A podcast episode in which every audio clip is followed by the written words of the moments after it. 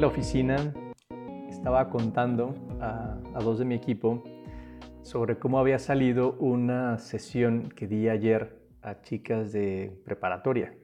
Estuvo muy simpática la sesión, la verdad. Se llamaba Lo que los niños piensan de las niñas. Hice un cuestionario que mandé a muchachos, ¿no? O sea, muchachos adolescentes en general. Y a ver, que dijeran, ¿no? ¿Qué, qué cosas qué es lo primero que les atrae a una niña, qué no, etcétera, ¿no? Cosas por el estilo. Entonces compartí con las, con las chicas estas de, esta preparatoria las conclusiones. Bien, estuvo muy padre, hubo mucha interacción, estuvo realmente muy divertido. Y claro, estos dos estaban muy metidos en el, en el relato.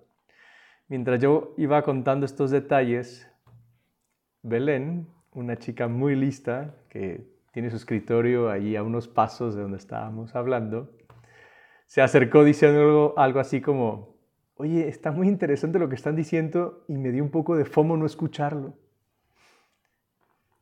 FOMO es nuestro tema del día de hoy. Fear of missing out. En español, más o menos, miedo a perderme de algo. ¿Sí es un miedo? Tal vez me estoy saliendo un poco de la tónica general porque todos los miedos de los que hemos hablado son miedos de futuro.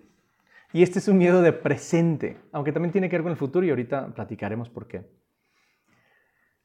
Pero es un miedo psicológico que se caracteriza por esa ansiedad, ansiedad, temor de no estar presente en ciertos eventos o de perderse ciertas experiencias, especialmente las que vemos en redes sociales. El FOMO se ha convertido en un fenómeno cada vez más común sobre todo por eso, por todas las publicaciones a las que uno está expuesto. E, ese hecho de ver tantos videos, stories, posts de lo que van haciendo los demás, pues sí genera un cierto sentimiento de envidia o de frustración. Y esas características comunes hacen que que uno pueda tener como la inquietud de estarse perdiendo algo importante.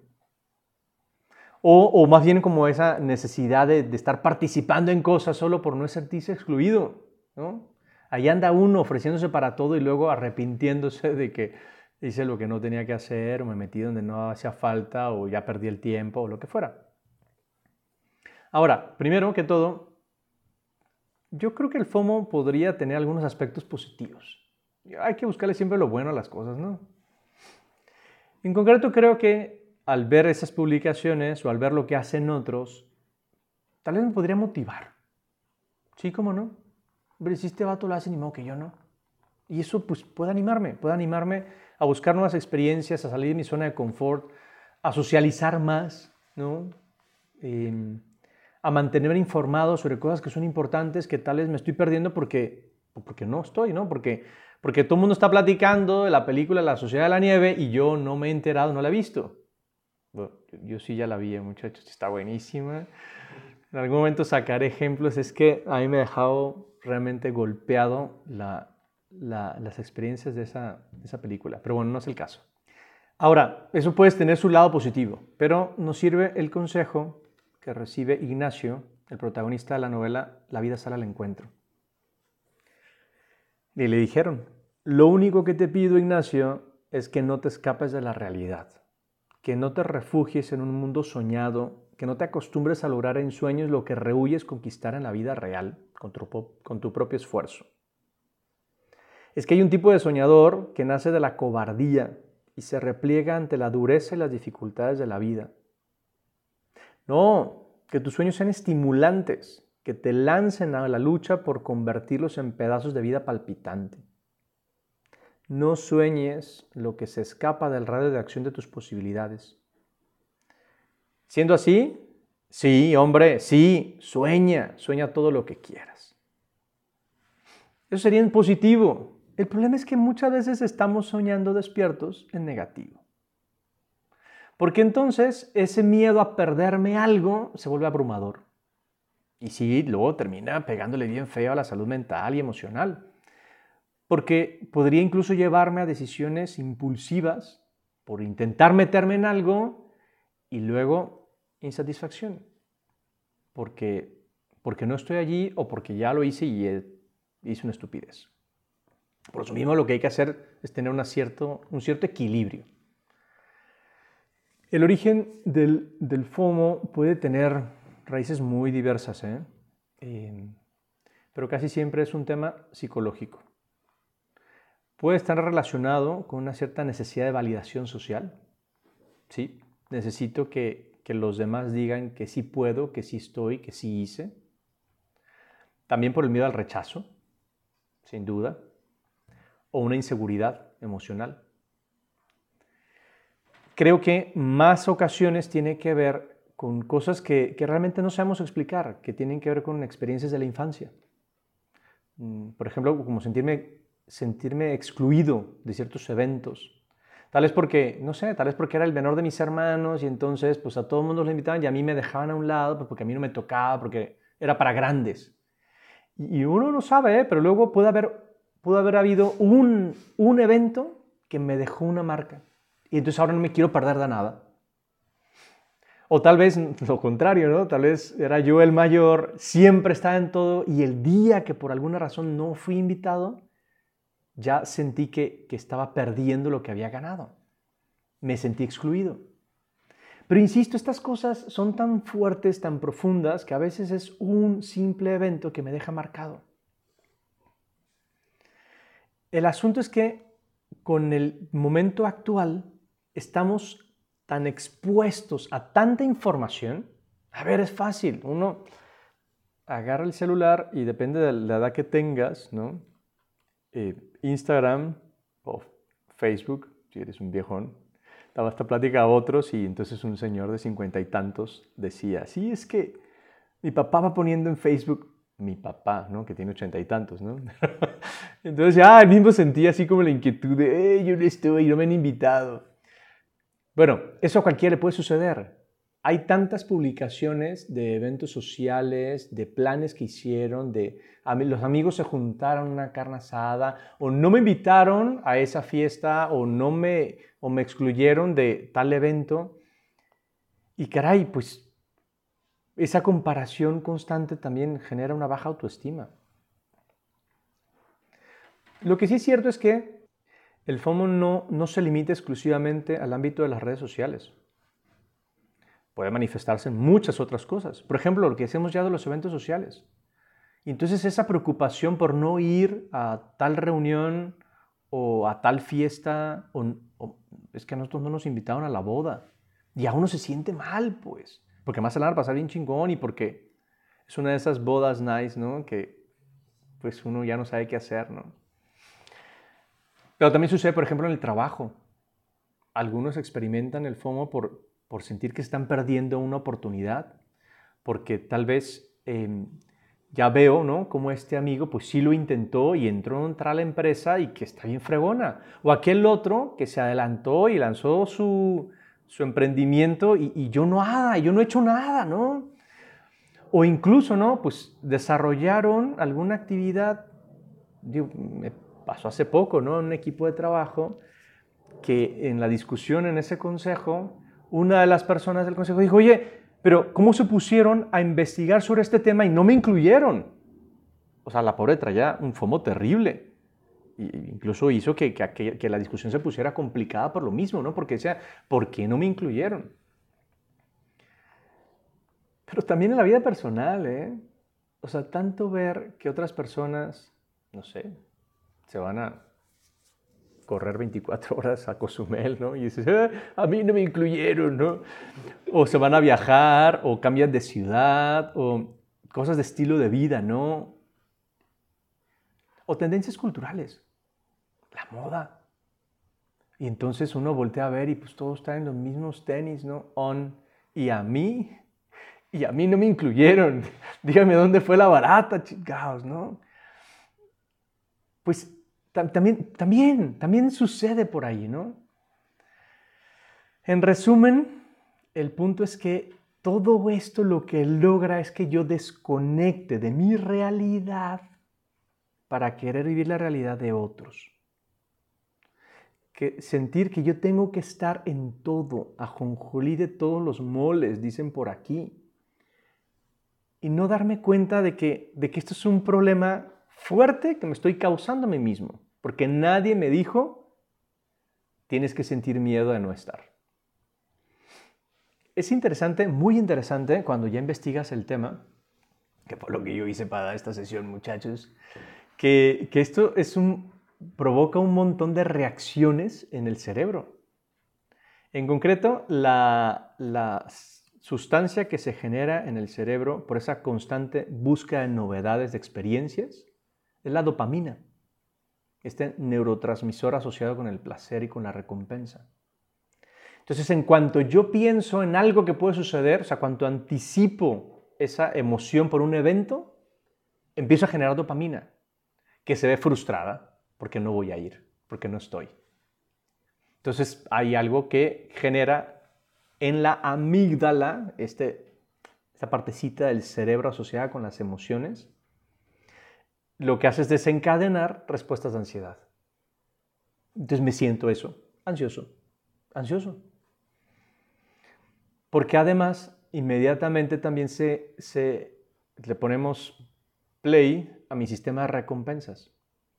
Entonces, claro, cuando yo hago algo, siempre espero que haya, pues, una respuesta no sé, piensa simplemente cuando, bueno, tal vez me estoy proyectando, ¿no? Pero traigo yo la onda de ir en el carro con menos prisa, dejar pasar a todo mundo. Bueno, no a todo mundo, para menos a uno, ¿no? A uno de la fila. Y claro, me emperra que, deje pasar a alguien, nos dé las gracias, ¿no? Pues sí, sí me da, no sé qué. Entonces, creo que no, se puede catalogar como FOMO, sino como rechazo.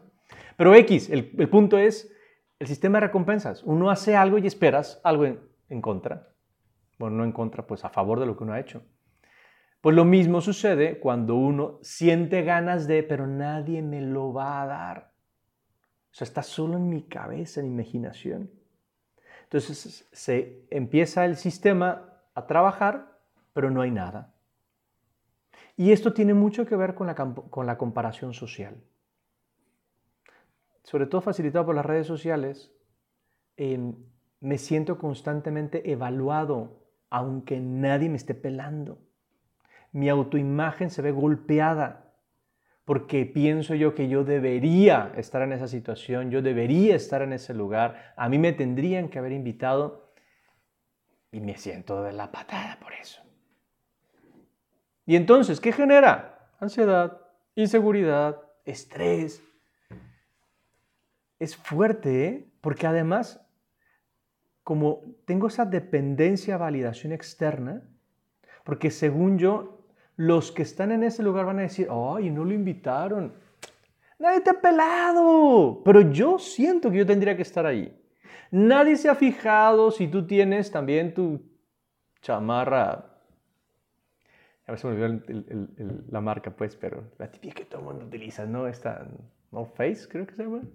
X. Pues Puede estar que yo esté pensando en que los demás se imaginan que yo, yo no cumplo con los requisitos. Pero eso está en mi cabeza nada más. Solo está en mi cabeza.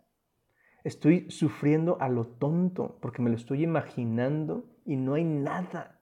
No hay nada.